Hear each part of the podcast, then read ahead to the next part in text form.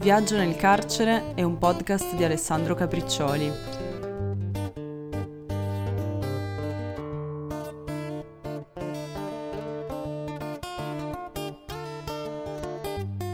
Il carcere e lo spazio.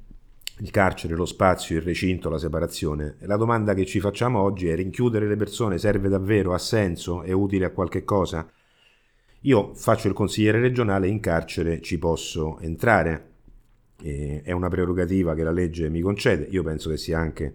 una responsabilità da, um, a cui assolvere. Um, e entrando in carcere il tema dello spazio e del carcere, il rapporto fra carcere e spazio è una uh, delle prime cose che non dico che ho approfondito, ma che, ma che, è, che appare evidente subito appena si entra in un carcere. Carcere viene dal latino, carcer, che significa originariamente appunto recinto, separazione, prima di diventare poi eh, la parola che indica il luogo in cui vengono rinchiusi quelli che commettono dei reati. Recinto, separazione. Eh,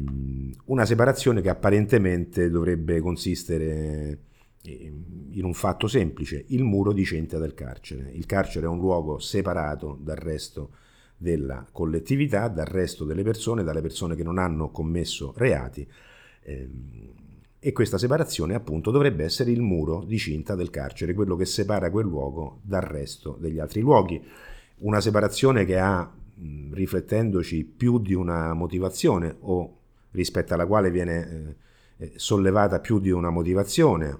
ad esempio la necessità di tenere separati dagli altri degli individui che per come si sono comportati eh, eh, negli ultimi tempi sono degli individui potenzialmente pericolosi,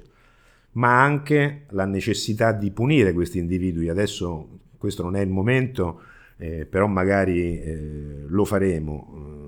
Il salto di qualità che nel XIX secolo c'è fra le punizioni spettacolari, fra le punizioni di piazza, fra le punizioni corporali, i roghi, le torture, le lapidazioni, eh, e quello che poi nel XIX secolo diventa il trattamento di chi commette dei reati, quindi la diversa funzione del corpo di chi ha commesso un reato che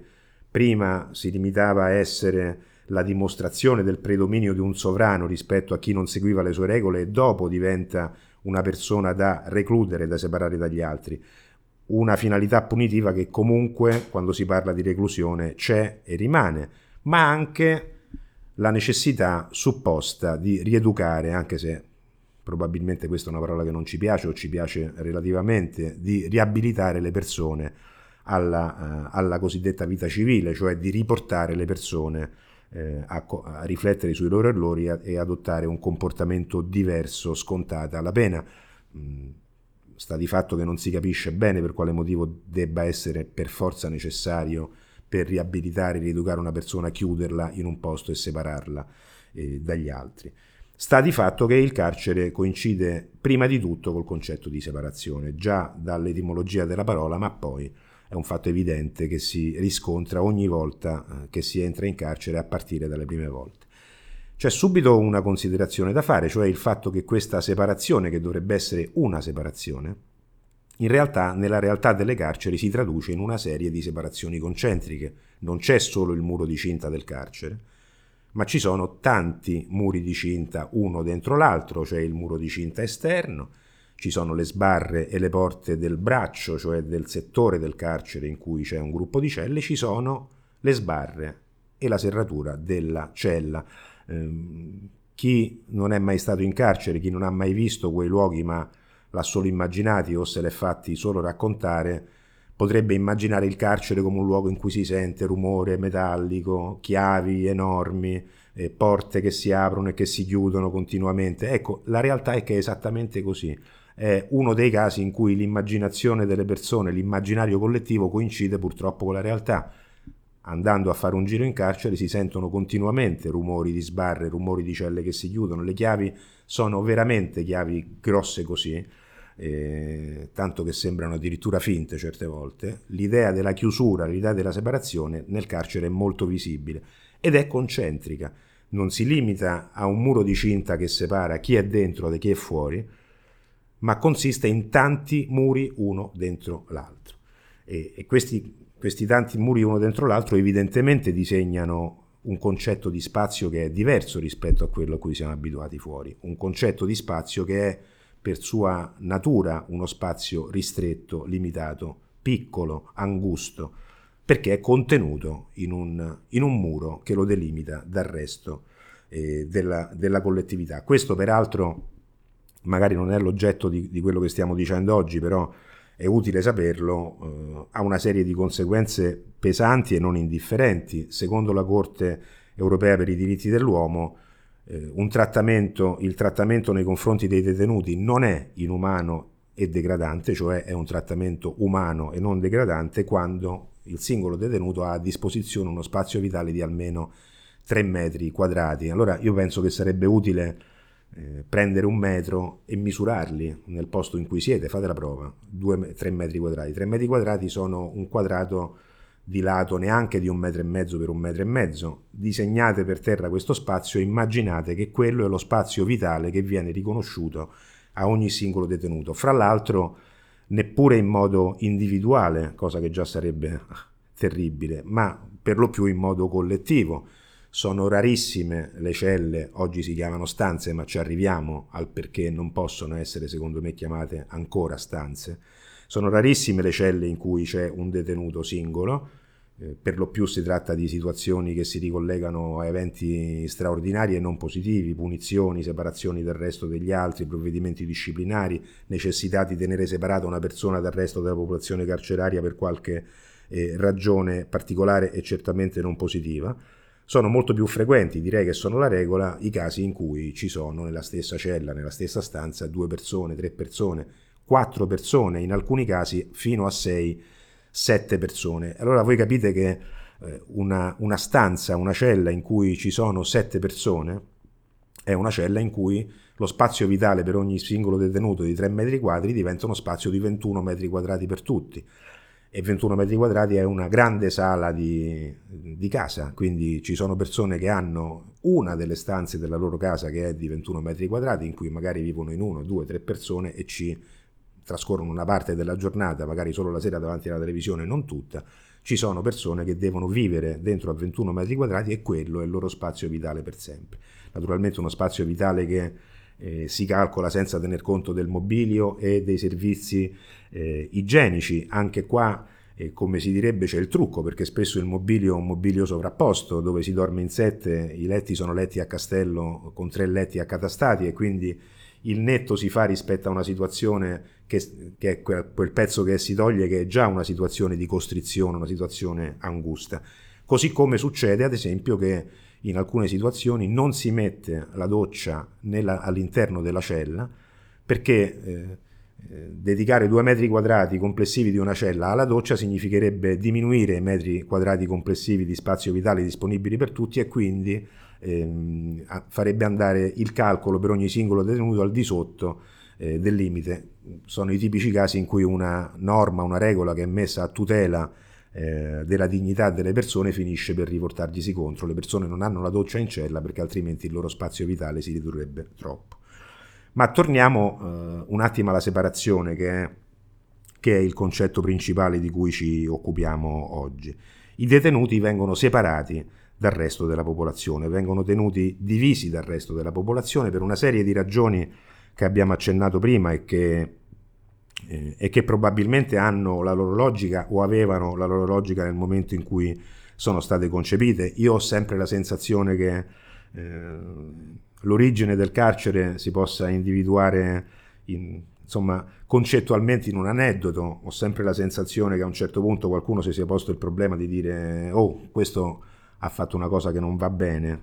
che facciamo con questa persona? Non possiamo più torturarla, non possiamo più ammazzarla, non possiamo più rapidarla perché la società è cambiata e il nostro atteggiamento nei confronti della società è cambiata, che ci facciamo? E immagino qualcuno che risponde, boh, mettiamolo due anni in un posto, fra due anni ci pensiamo. In effetti questo eh, accade eh, nelle carceri italiane, è un rimandare e un pensarci fra due anni, fra tre anni, fra dieci anni, fra quindici anni. La separazione, a cosa serve questa separazione? Intanto c'è una considerazione preliminare da fare, cioè che le persone che hanno commesso dei reati hanno già fatto un movimento in una direzione che è al di fuori di, delle regole che la collettività ha codificato e che si è data per poter funzionare bene. Questo significa che quando ci si trova a che fare con chi ha commesso un reato, ci si trova a che fare con qualcuno che ha fatto un movimento in direzione opposta rispetto a quello della collettività, che già ha fatto un movimento nella direzione di una separazione. Allora siamo sicuri che per corrispondere a questo movimento, per neutralizzare questo movimento, per fare in modo che questo movimento diventi un movimento in direzione opposta, cioè che quella persona si riavvicini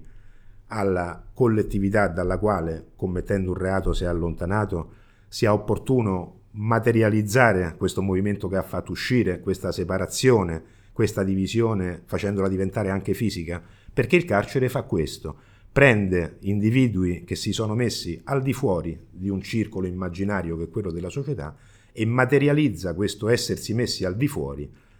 coi mattoni, col cemento, eh, col ferro delle porte, rende quella situazione cristallizzata, materializzata e la fissa. È evidente che intuitivamente la risposta è no. Intuitivamente bisognerebbe fare il movimento opposto, assecondare chi esce da un cerchio non aiuta a farcelo rientrare, aiuta a cristallizzare il fatto che questa persona sia uscita. E, e allora è chiaro che il concetto di spazio diventa un concetto determinante per il carcere, non solo per la dignità delle persone, per i diritti delle persone e per quello che noi dobbiamo assicurare a chiunque, anche a chi ha commesso dei reati, ma anche rispetto alla riflessione che noi dobbiamo fare se il trattamento che riserviamo alle persone che hanno commesso dei reati sia efficace o sia inefficace per fare in modo che quel comportamento cessi, che quelle persone cambino il loro atteggiamento verso la società e verso il mondo eh, e che comincino a comportarsi in un modo diverso, verso quella che la nostra Costituzione chiama rieducazione, con una parola che a me non piace perché mi, dà, mi suona un po' come mi suona un po' come mi, mi restituisce un'immagine tipo arancia meccanica, la rieducazione forzata che forza i comportamenti delle persone a andare in un'altra direzione, ma che comunque dà l'idea di quello che si dovrebbe fare. È una riflessione abbastanza interessante eh, quella che si può fare banalmente immaginando che i detenuti non sono le uniche persone che nella nostra società vivono uno stato di separazione rispetto agli altri.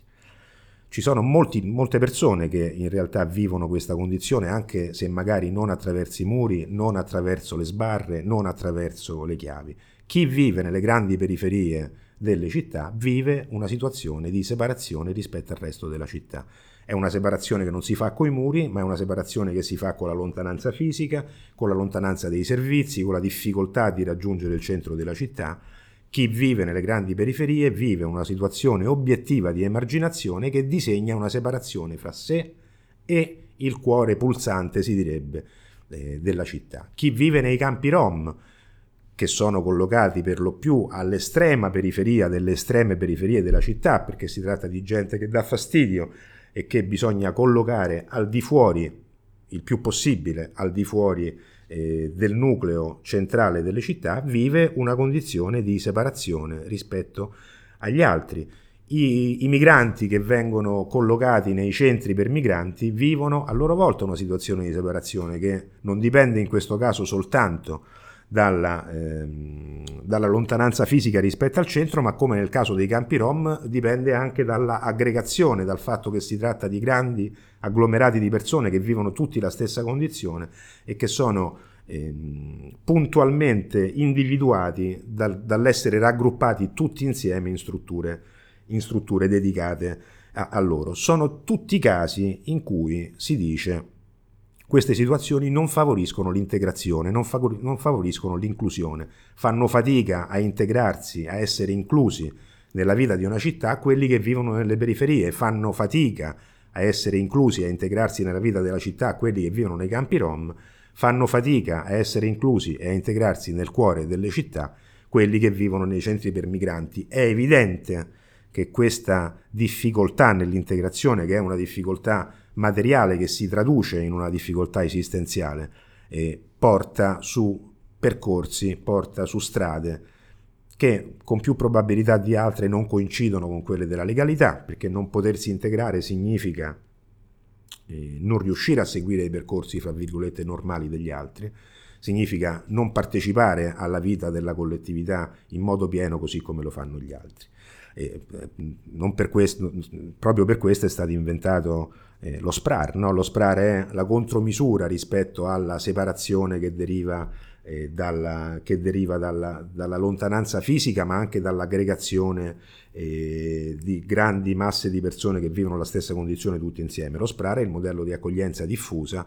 ehm, secondo il quale i migranti vanno diluiti all'interno della città, vanno accolti in piccoli gruppi ehm, distribuiti sul territorio in modo proprio da evitare questo effetto aggregazione e quindi, e, e quindi separazione. È paradossale che questa separazione viva eh, la sua rappresentazione materiale più marcata, più evidente, più forte, proprio nel caso in cui ci sono persone che non solo vivono quel rischio di mancata integrazione nelle regole della società, ma lo hanno già percorso, lo hanno già fatto, hanno già eh, contravvenuto alle regole che la collettività si è data e come risposta le si separa ancora di più dalla collettività rispetto alla quale invece bisognerebbe eh, avvicinarli e tentare di, eh, di reincluderli. Il rapporto fra carcere e spazio secondo me si gioca tutto su questa variabile, tutto sulla variabile della separazione rispetto al reinserimento. Eh, che poi è una difficoltà che si vive eh, materialmente quando ci si approccia al mondo del carcere e quando si parla con le persone, perché sempre più spesso, direi in una percentuale di casi enorme, le persone che sono separate all'interno del carcere erano già separate nella vita che svolgevano all'interno della collettività. Gran parte delle persone che sono in carcere provengono dalle grandi periferie delle metropoli. Gran, gran, parte delle persone che sono in carcere provengono dai campi rom o da una condizione di mancata integrazione perché sono migranti che non riescono a includersi nella società. Il carcere non fa altro che amplificare evidentemente questa situazione, con un effetto paradossale. Quando si esce dal carcere la distanza fra la persona e la società, quella che doveva essere colmata, fatalmente nel frattempo si è allargata, è una forbice che ha aumentato la sua apertura. Chi esce dal carcere generalmente misura una distanza con la società che è maggiore rispetto al momento in cui era entrato e già nel momento in cui era entrato quella, quella, quella difficoltà, quella separazione eh, esisteva.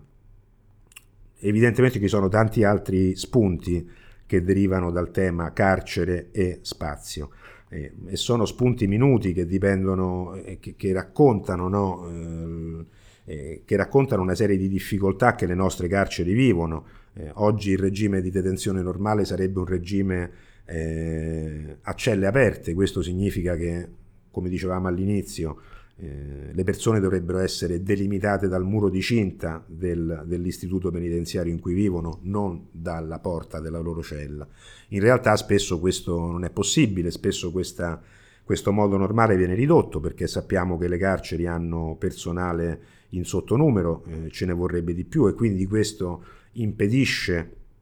in molti casi di lasciare le porte delle celle aperte tutto il giorno e fare in modo che l'unica limitazione dei detenuti sia quella del muro eh, perimetrale ed è per questo che eh, poi eh, il cambio di nome da cella a stanza è un cambio di nome che rimane virtuale quando una cella resta chiusa per gran parte della giornata e le persone sono davvero costrette a vivere in quei tre metri quadri eh, a testa si fa fatica a parlare di stanza e si deve tornare a parlare di cella.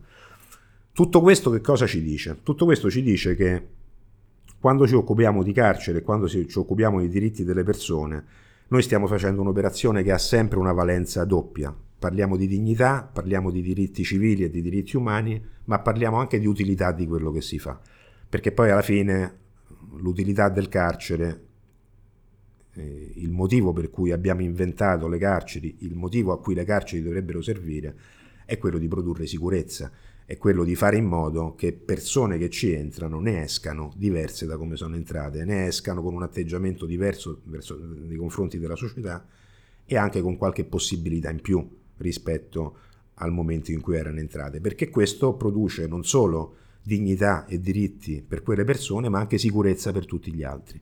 Se questo viene meno, se lo strumento che abbiamo individuato per fare in modo eh, che le persone all'interno del carcere facciano un percorso, se questo strumento non funziona, noi ci troviamo ad avere uno strumento controproducente, uno strumento che produce insicurezza anziché sicurezza, che produce precarietà anziché produrre stabilità e offrire possibilità alle persone, che produce marginalità e quindi è la premessa per nuovi reati, è la premessa per nuove rotture del patto sociale che si misurano attraverso il rispetto o il non rispetto delle regole, per nuove situazioni eh, di irregolarità. Ecco, da questo punto di vista, così come da molti altri, magari ne parliamo in qualche eh, prossimo podcast eh, e in qualche prossima diretta, eh, lo scopo per cui il carcere esiste è uno scopo che oggi non è realizzato. E forse bisognerebbe anche ripensare quello che dicevamo all'inizio, eh, che poi è la domanda che ci siamo posti. È chiaro che la risposta era, secondo me, no, fin dall'inizio, ma forse attraverso queste quattro chiacchiere ci siamo arrivati meglio. Ha senso per rieducare le persone doverle necessariamente chiudere in un posto? Ecco, spero che con questi, con questa chiacchierata si sia chiarito perché penso che no, un senso non ce l'ha, anzi penso che spesso, eh, anziché avere un senso, diventa addirittura controproducente rispetto a quello che ci si prefigge.